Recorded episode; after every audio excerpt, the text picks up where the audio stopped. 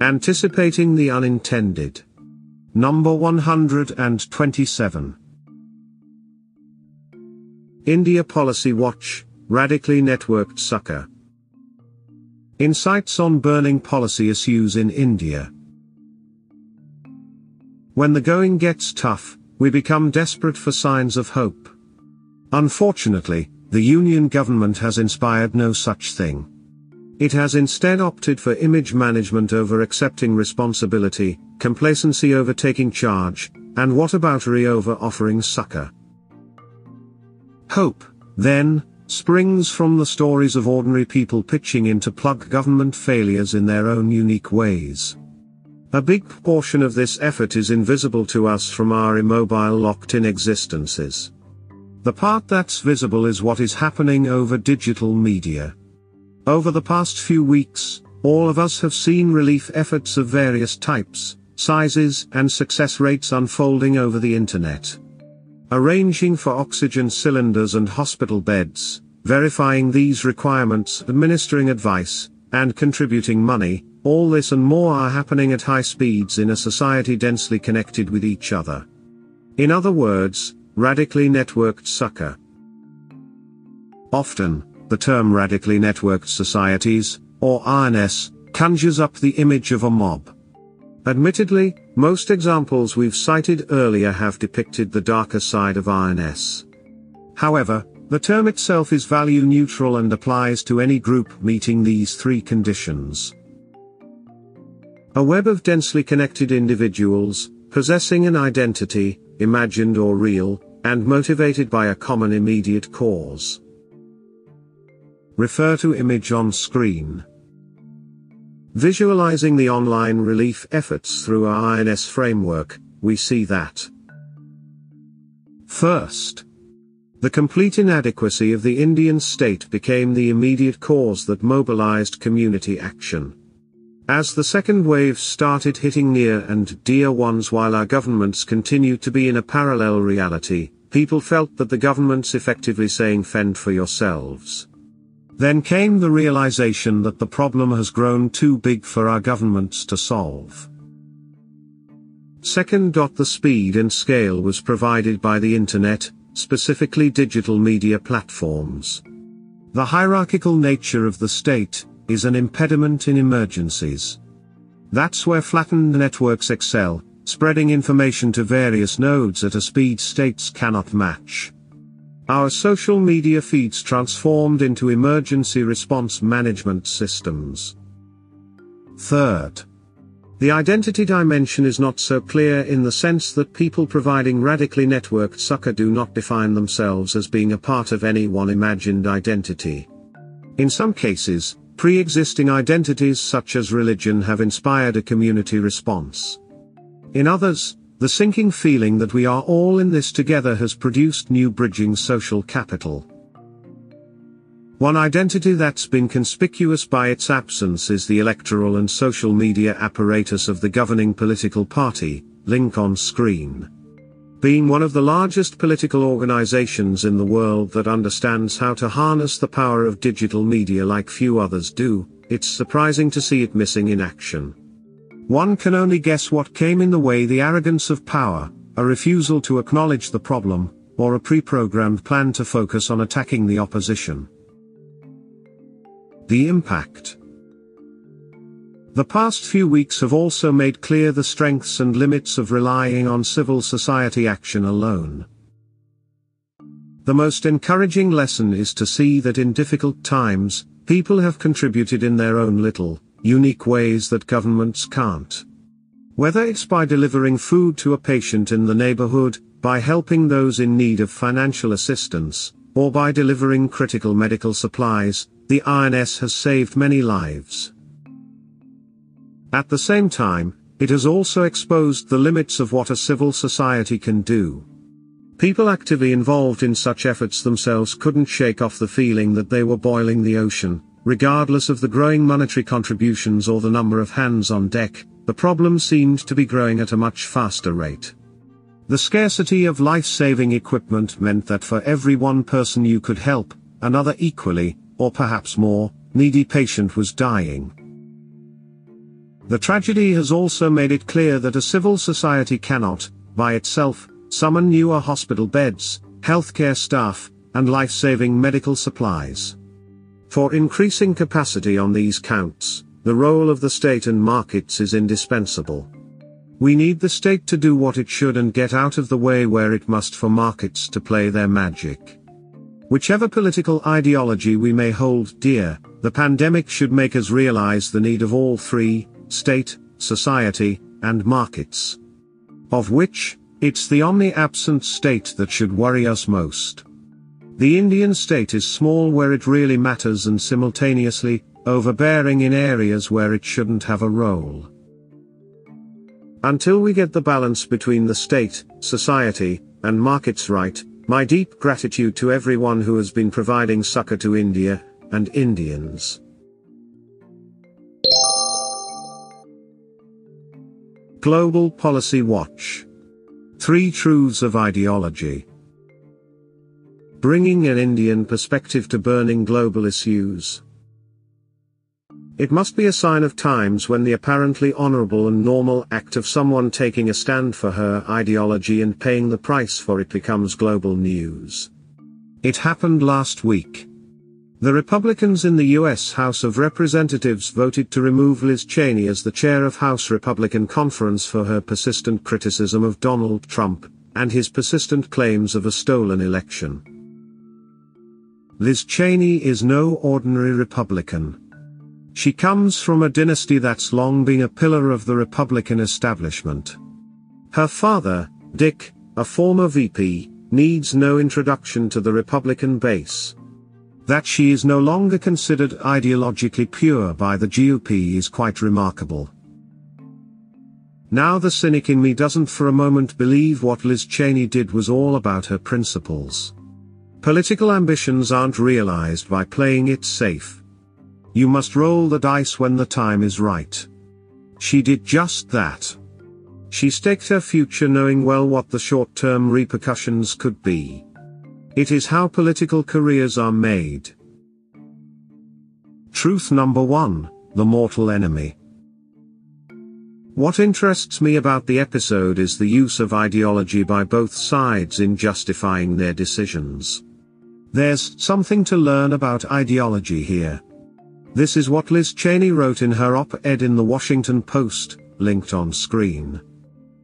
Finally, we Republicans need to stand for genuinely conservative principles and steer away from the dangerous and anti democratic Trump cult of personality.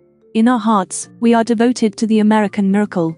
We believe in the rule of law, in limited government, in a strong national defense, and in prosperity and opportunity brought by low taxes and fiscally conservative policies. That last line sums up the Reagan conservative ideology that's been the guiding light of the party till it was upended it by what can only be called Trumpism in 2015. The reactions against Cheney weren't about the principles. It involved the first truth about ideology. An ideology needs a mortal enemy, an antichrist, to survive. As a prominent Republican, Mike Gallagher, responded. House Democrats under Speaker Pelosi have been ruthless in advancing their radical progressive agenda, and Representative Cheney can no longer unify the House Republican conference in opposition to that agenda. It doesn't matter what we stand for so long as we know what we stand against. Ideological cohesion is easier to achieve in knowing your enemy than knowing your friends. In a famous speech delivered in January 1962, Barry Goldwater laid down the seven principles of American conservatism, linked on screen. There's no better articulation of a political philosophy in modern times. It is clear, concise and it helps translate these principles into specific policy proposals. Yet, Goldwater lost in a landslide in the 1964 presidential race. About 16 years later, Reagan used the Goldwater template but with one big difference. He located the enemy in his election campaign. Big government. Reagan would govern based on Goldwater's principles but he never forgot what builds cohesion in his base.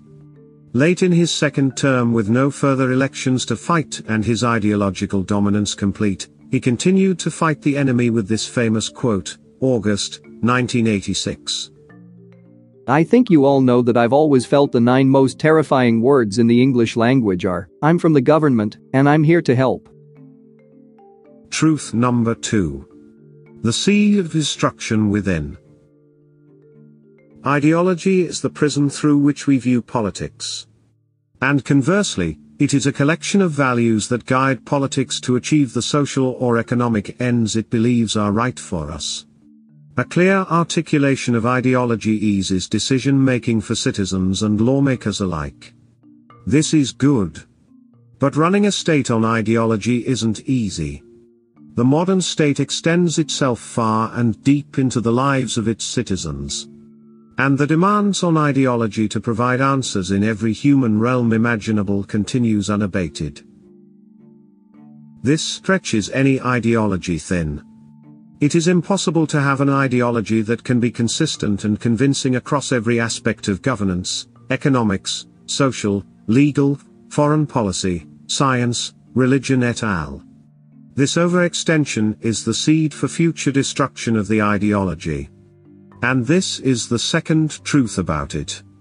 This is the opposite of what Marxists refer to as false consciousness. Here the extension of ideology across social institutions and over the masses is overt and in a direct sense, the reality. It creates two problems. 1. It splinters the ideologically cohesive unit. You could be against gay marriage but you believe in climate change. Since the conservative ideology in the US has extended itself to both these domains with clear views, you cannot hold your positions without a strong sense of dissonance.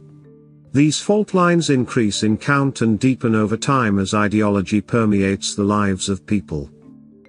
2. As the ideology extends itself too thin, it loses the strength of its core that made it popular. Others then move in to appropriate the core identity.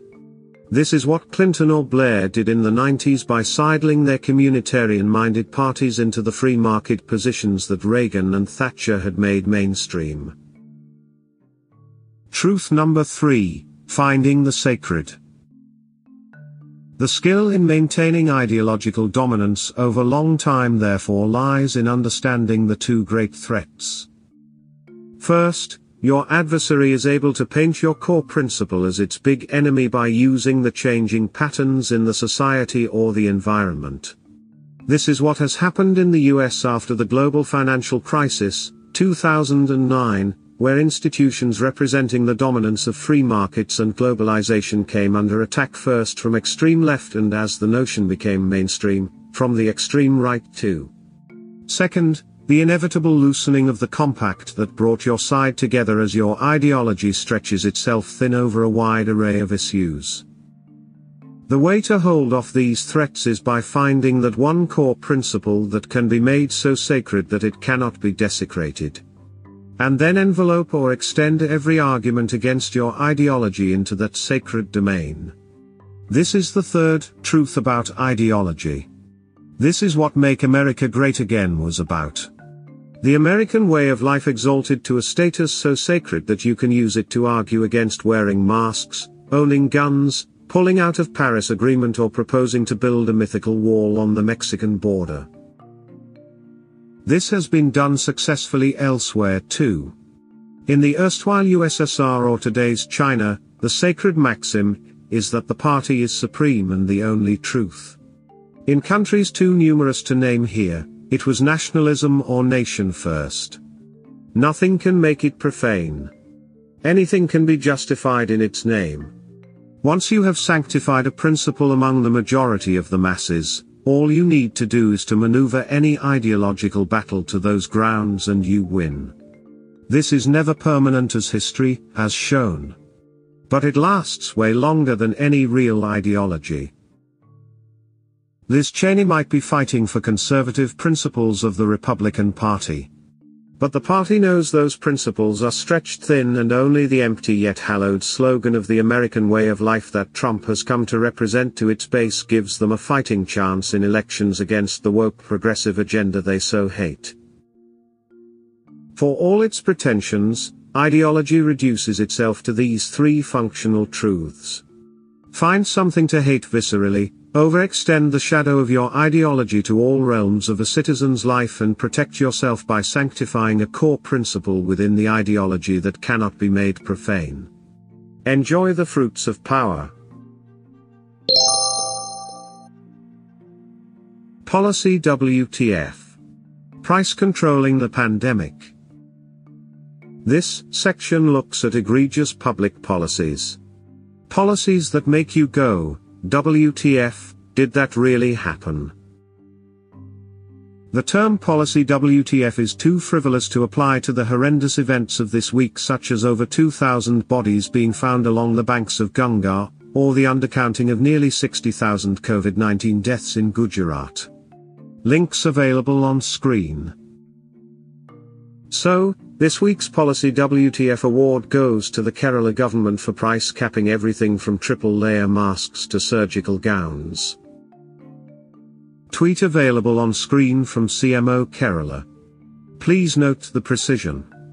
Inspection gloves are to be priced at 5 rupees and 75 paise, not 6 rupees and triple layer masks are decreed to be priced 3 rupees and 90 paise and not 4 rupees.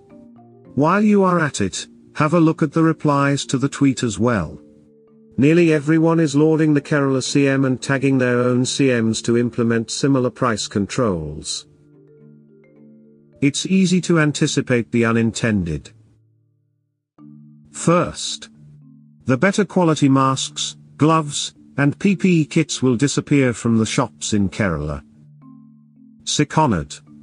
Given the continuing high demand for these items, producers from Kerala will try to sell these items in neighboring states that don't have such price controls. Third. Producers from other states will not sell these items in Kerala.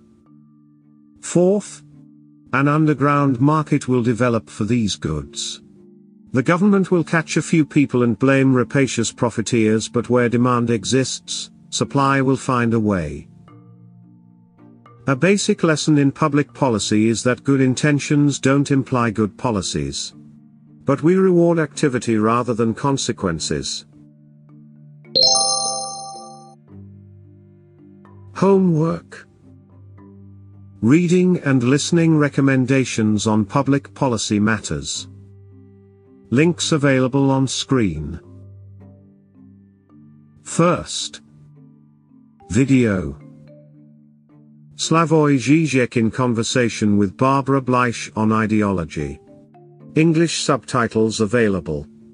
Zizek is his usual maverick and brilliant self and Bleisch is an outstanding interviewer. Must watch.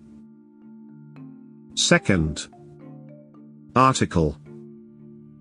A constitution bench of the Supreme Court turned down the Maharashtra government's move for Maratha reservation.